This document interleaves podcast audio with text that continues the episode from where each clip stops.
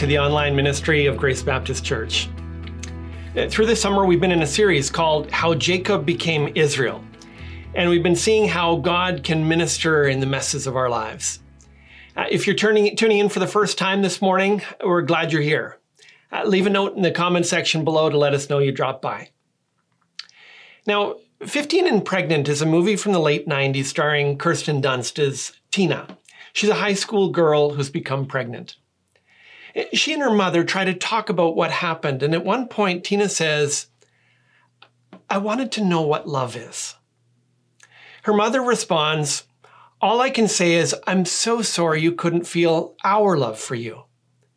To which Tina answers, I thought I wanted to feel loved by Ray. Everybody thinks it's bad for me to have a baby, but at least I'll have someone to love who love me back. Now, while the conversation is trying to show a mother and daughter trying to bond over a difficult situation, you, you can't help but feel their sadness. The mother's disappointed that her love for her daughter wasn't enough. The daughter's disappointed that her boyfriend didn't have enough love for her. And the ironic thing is that the daughter feels that what's going to solve things is having a baby who will fill her own need for love but almost certainly it won't.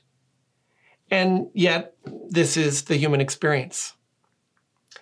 I don't think you need to be a teenager to relate to Tina. The fact is, we spend a big part of our lives trying to fill what seems to be lacking in our own hearts. We feel an ache for something more. And in trying to heal that ache, we end up using the people around us as a means to an end, treating them like products to satisfy us. That's what dating can often be, right? That's what a lot of business networking is. It's what pornography is.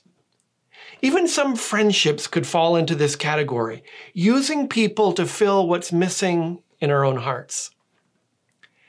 Now, this morning, I want to look at three people who are all trying to get something to fill the hole they feel in their lives. And they teach us something about ourselves but they also teach us about the God who loves us and who alone can satisfy. If you don't have your Bible, I'd encourage you to pause the video at this point and to get one.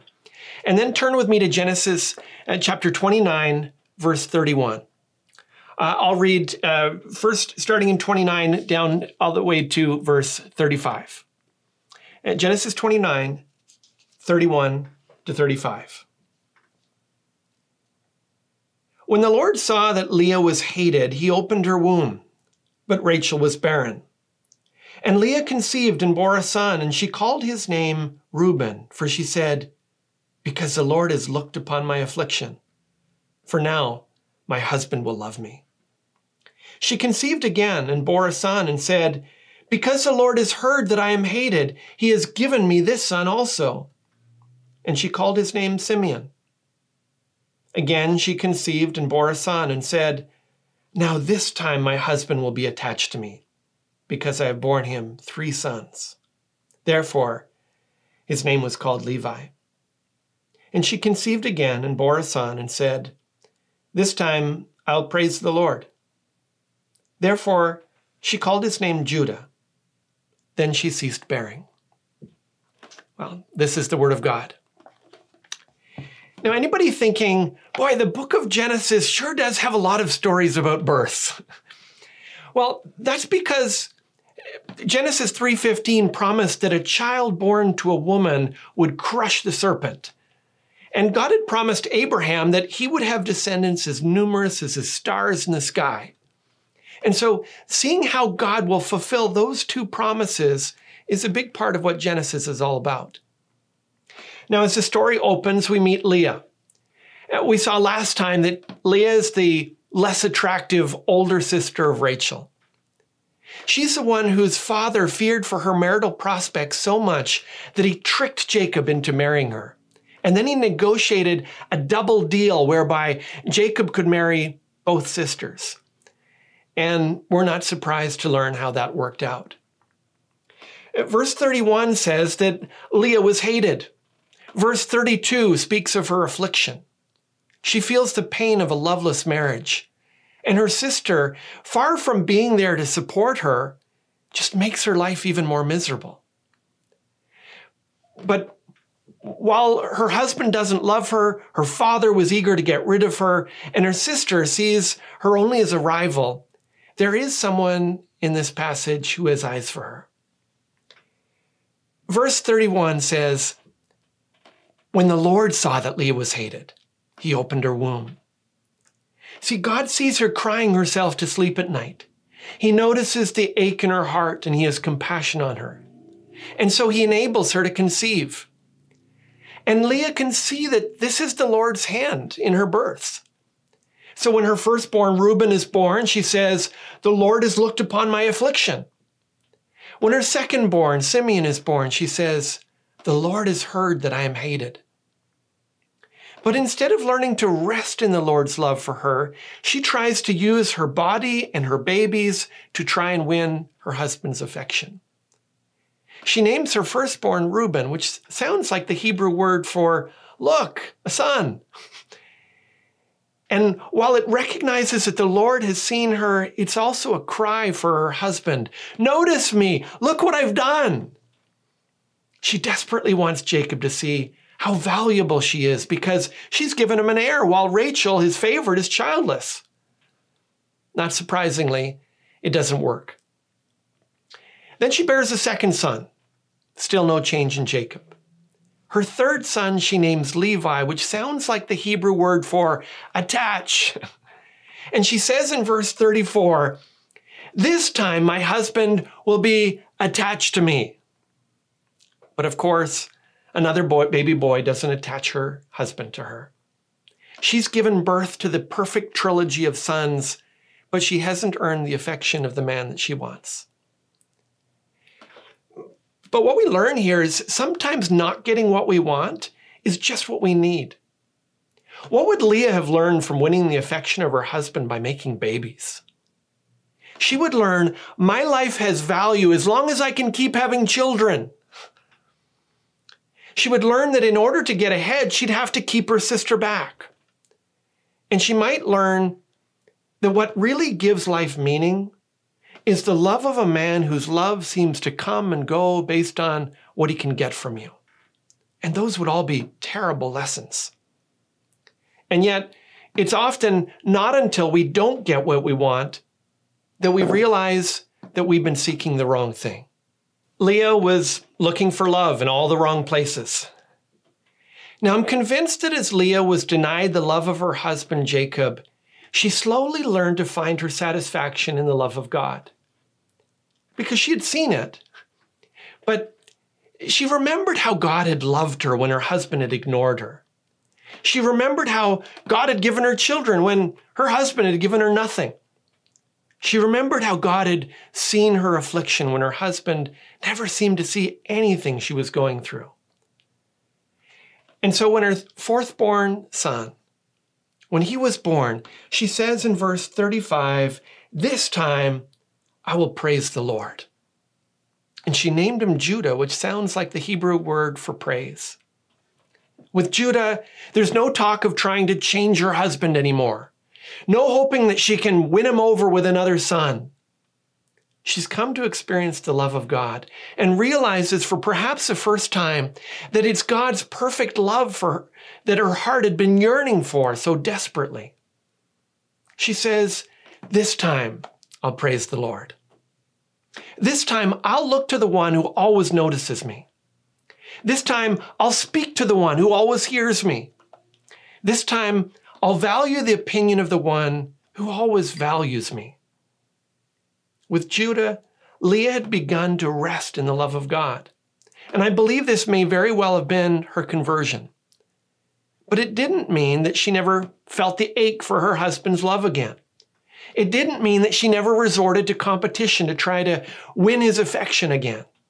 Because in fact, she did. When Rachel had two sons by her servant and announced in verse 8 of the next chapter, I wrestled with my sister and prevailed, Leah couldn't help herself. She gave her servant to Jacob and bore two sons by her. And later, when she herself gave birth to two more baby boys, she said, Now my husband will honor me because I've borne him six sons. But of course, he didn't. And it's an honest reminder that learning to rest in the love of God requires some struggle. But Leah had a taste of the satisfaction of God's love, and her life would never be the same. Now, maybe some of you see yourself in Leah. You're doing backflips to get noticed by someone who may never notice you. Or you're convinced that if only your body was toned enough, or your bank account was big enough, or your personality charming enough, then you would win over that person's love, and then your life would be complete. But it seldom works that way. And when we head down that path, we often end up in a place of regret, the way that Tina did. But maybe that's not you. Maybe you're not trying to find your satisfaction in a person's love. Maybe for you, you're more about status. Maybe you're counting on another award or another promotion or another salary increase to satisfy you. And if so, you may relate to Leah's younger sister, Rachel. See, Rachel was always the pretty one. It wasn't a big surprise that Jacob had fallen in love with her. She didn't know Leah's pain. She'd never suffered for lack of attention from other guys. But none of that seemed to matter because she couldn't have children, and children were women's status symbols in the ancient world.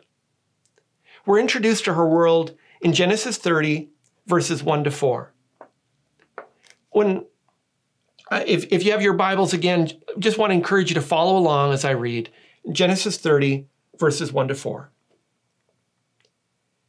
Now, when Rachel saw that she bore Jacob no children, she envied her sister. She said to Jacob, Give me children or I shall die. Jacob's anger was kindled against Rachel, and he said, Am I in the place of God who has withheld from you the fruit of the womb? Then she said, Here's my servant Bilhah. Go into her that, so that she may give birth on my behalf, that even I may have children through her. So she gave him her servant Bilhah as a wife, and Jacob went into her. Now, having spent so long considering everything that Leah did to try to win the approval of her husband, we're left with the impression boy, this Jacob must have really been a catch. But his love doesn't seem to do a thing for Rachel.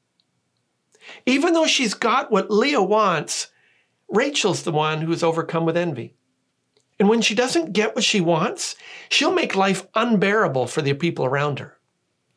In verse 1, she threatens Jacob with suicide Give me children or I shall die. And you realize that her husband is really just a means to an end for her. She wants to use him to get children and use the children to get more prestige for herself. When he doesn't prove useful in helping her get what she wants, she turns to her servant Bilhah. Now, having children by your servant was an extreme form of surrogacy, and it was common in the ancient Near East. But the Bible warns again and again that it creates more problems than it solves. Rachel finally succeeds in having two children by her servant. But in the process, she makes it clear that her husband, her servant, and even the babies that are born through the arrangement are all just being used by Rachel to help her get the honor she feels she deserves. Her family members, they're just props to communicate how successful her life is. The children that come through Bilhah don't fill the void that Rachel had been feeling. So when she learns that Leah's son Reuben has some, he's found some mandrake plants, she demands that she have some. Because of the shape of the mandrakes, there was a superstition about the powers of fertility, and Rachel is determined to get them. At this point, her envy of Leah was so extreme that she'd actually forbidden her from sleeping with Jacob. But in order to get Reuben's mandrakes, she's willing to rent her husband out to her. We come down to verse 15. And we, we, we hear her, her announce that he may lie with he may lie with you tonight in exchange for your son's mandrakes it's just obscene to think how she's treating the people in her life, trading her husband off for an aphrodisiac, treating her sister like a customer. Rachel's making her life more and more miserable and is intent on dragging the other people down with her. Her life reminds us of the commentary that's given in Ecclesiastes chapter 4, verse 4. That's where it says, Then I saw that all toil and all skill and work come from a man's envy of his neighbor. This also is vanity and a striving after wind. It's saying that if you build your life around getting what other people have, you build a life of meaninglessness. You end up chasing after something that can never be caught. Uh, Paul warned of the same thing in 2, 2 Corinthians 10 12. That's where he writes, When they measure themselves by one another and compare themselves with one another, they are without understanding. He's saying if you try to fill the void in your life by trying to get more approval or more recognition or more stuff, it only ends up leaving you feel more empty. But you end up using the people around you in the process. Now, like with Leah, who has denied her search for love in the wrong places, God did the most gracious thing he could to Rachel. He frustrated her attempts to find her satisfaction in her status. Her husband couldn't help her. The children that she had by her servant did little to satisfy her. And the mandrake fiasco, that completely backfired. Not only did it not help her have a baby, but the exchange led to her rival Leah having two more sons and a daughter. But sometimes not getting what we want is just what we need. Rachel needed to be taught to be content with all that she had. She needed to learn that envy and comparison wouldn't help. She needed to see that if help was going to come, it wouldn't come through her husband or her servant or any of her superstitious schemes. It would only come through the Lord. Now, after God gave her time to let these lessons sink in, he intervened in mercy. Follow along as I read the conclusion of this passage, how it ends in Genesis 30, verses 22 to 24. Then God remembered Rachel, and God listened to her and opened her womb. She conceived and bore a son and said, God has taken away my reproach. And she called his name Joseph, saying, May the Lord add to me another son. Rachel has finally learned to rely on the love of God. Sort of. See, God intervenes to provide her with a child. And Rachel has been through enough to acknowledge this is his doing. When she says in verse 23, God has taken away my approach, she recognized that God came to her aid. But again, the name she gives her son reveals her heart. She calls him Joseph, which sounds something like, Can I have another? How'd you like to be the child who wasn't enough? Greed, to, greed is an ugly thing. And trying to find your satisfaction in status makes you chew up the people around you because it's never enough. Only the love of God can truly satisfy us. Now, you may have thought that I was only going to pick on the women in this story. But even though Jacob is just a minor character in the struggle of his two wives, he teaches us something important. Because maybe you're not seeking your satisfaction in people or status. Maybe you're seeking your satisfaction in comfort. Maybe your thing is peace, quiet, and everyone just being happy. That was Jacob. In verse 1, when Rachel gave her, the, gave, uh, her ultimatum, Give me children or I shall die, Jacob was furious. It says in the next verse Jacob's anger was kindled against Rachel.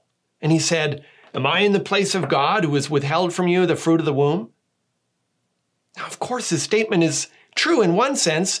He wasn't God, he didn't have power over conception. But while he wasn't God, he was Rachel's husband. He could show compassion, he could be a better listener. But more importantly, he could show spiritual leadership. He knew better than to just sit by passively because his own mother had struggled with childlessness for a long 20 years. But Rebecca was spared a lot of that pain. Uh, she was spared a lot of the pain because she had a husband who kept taking the matter before the Lord in prayer. He felt her problems as his own. In Genesis 25, uh, verse uh, 21 says, And Isaac prayed to the Lord for his wife because she was barren. And the Lord granted his prayer. And Rebekah, his wife, conceived. There's never any mention of that with Jacob. He doesn't pray for his wife. He just gets angry that she's asking him to do something about her pain. He just wants peace. He doesn't want to have to deal with problems. He doesn't want to deal with the fact that his own favoritism is causing all of Leah's problems. He's eager that she fulfills her role as a mother. Is it too much to ask that he work at showing her love and kindness? Can he not see how much pain he's causing her? And with Rachel, not only does he not pray for her, but there never seems to be any direction. He just passively goes along with all of her terrible plans. Who do you want me to sleep with tonight? Bilhah? Okay. Leah? All right. What are these mandrakes doing in our bedroom anyway? You know what? I don't think he even noticed them because he didn't seem to notice anything that was happening in his own home. He was only concerned with his own comfort. But there's no satisfaction and comfort outside of the love of God. So don't be a bystander in your own home. Don't be a passive husband like Jacob. Pray for your wife. Take responsibility for the messes you make. Listen to what's going on and do something about it. Don't just put your feet up on the sofa and get angry when someone disturbs your rest. But that brings us full circle because you can't just not find your satisfaction in comfort or status or people for the exact same reason that Tina couldn't just say no to Ray. You have to learn to find your satisfaction somewhere else. You have to learn to say with Leah, This time I'll praise the Lord. This time I'll find my satisfaction in Him. This time I'll pin my hopes on the one who is faithful to me. This passage gives us the births of 11 sons and one daughter. But can you guess which one the Messiah came through? It's only fitting that he came through Judah. The Savior came through the unloved wife and the child at whose birth she finally learned to say, This time I'll praise the Lord. Jesus came through the line of Judah. And for all of us, like Tina, who are thinking, I want to know what love is like. Jesus is the answer. God doesn't always show us his love by giving us the love of the person that we want. He doesn't show his love to us primarily by giving us more babies or more status or more stuff. He doesn't even show his love to us mainly by making our lives more comfortable. Romans 5 8 says, God shows his love for us in this that while we were still sinners, Christ died for us. The cross shows us the love of God, and it's only as we stare down our painful circumstances and say, This time I'll praise the Lord, and learn to rest in the love of a God that sent his only Son to die for me. It's only then that we experience the love of God in Jesus Christ is alone what can satisfy us. It's that love that sustains us and fuels us and carries us through the difficult times. Let's look to this God of love and prayer. Heavenly Father, we thank you that you have shown us perfect love. You're the one who provides what we most need, even if that's not what we most want. Thank you for withholding some of the things that we chase after because in doing so, you teach us that it is in you that we find our ultimate rest. It's in you that we find our satisfaction. And it's in your love, that love that you showed at the cross where Jesus died for our sins. It's there that we come to experience that thing that fills us. And we realize that that thing that we most desperately need is you. Lead us, Father, to say with Leah, This time I'll praise the Lord. In Jesus' name, amen. Now, I hope that today's message has helped you look to the love of God and find your satisfaction in Him. And if it's raised some questions in your mind, or if there's some areas that you'd like prayer, uh, send me an email or leave a comment below. And if there's someone you know who'd be encouraged by this message, share it with them and point them to the hope of the God who loves us.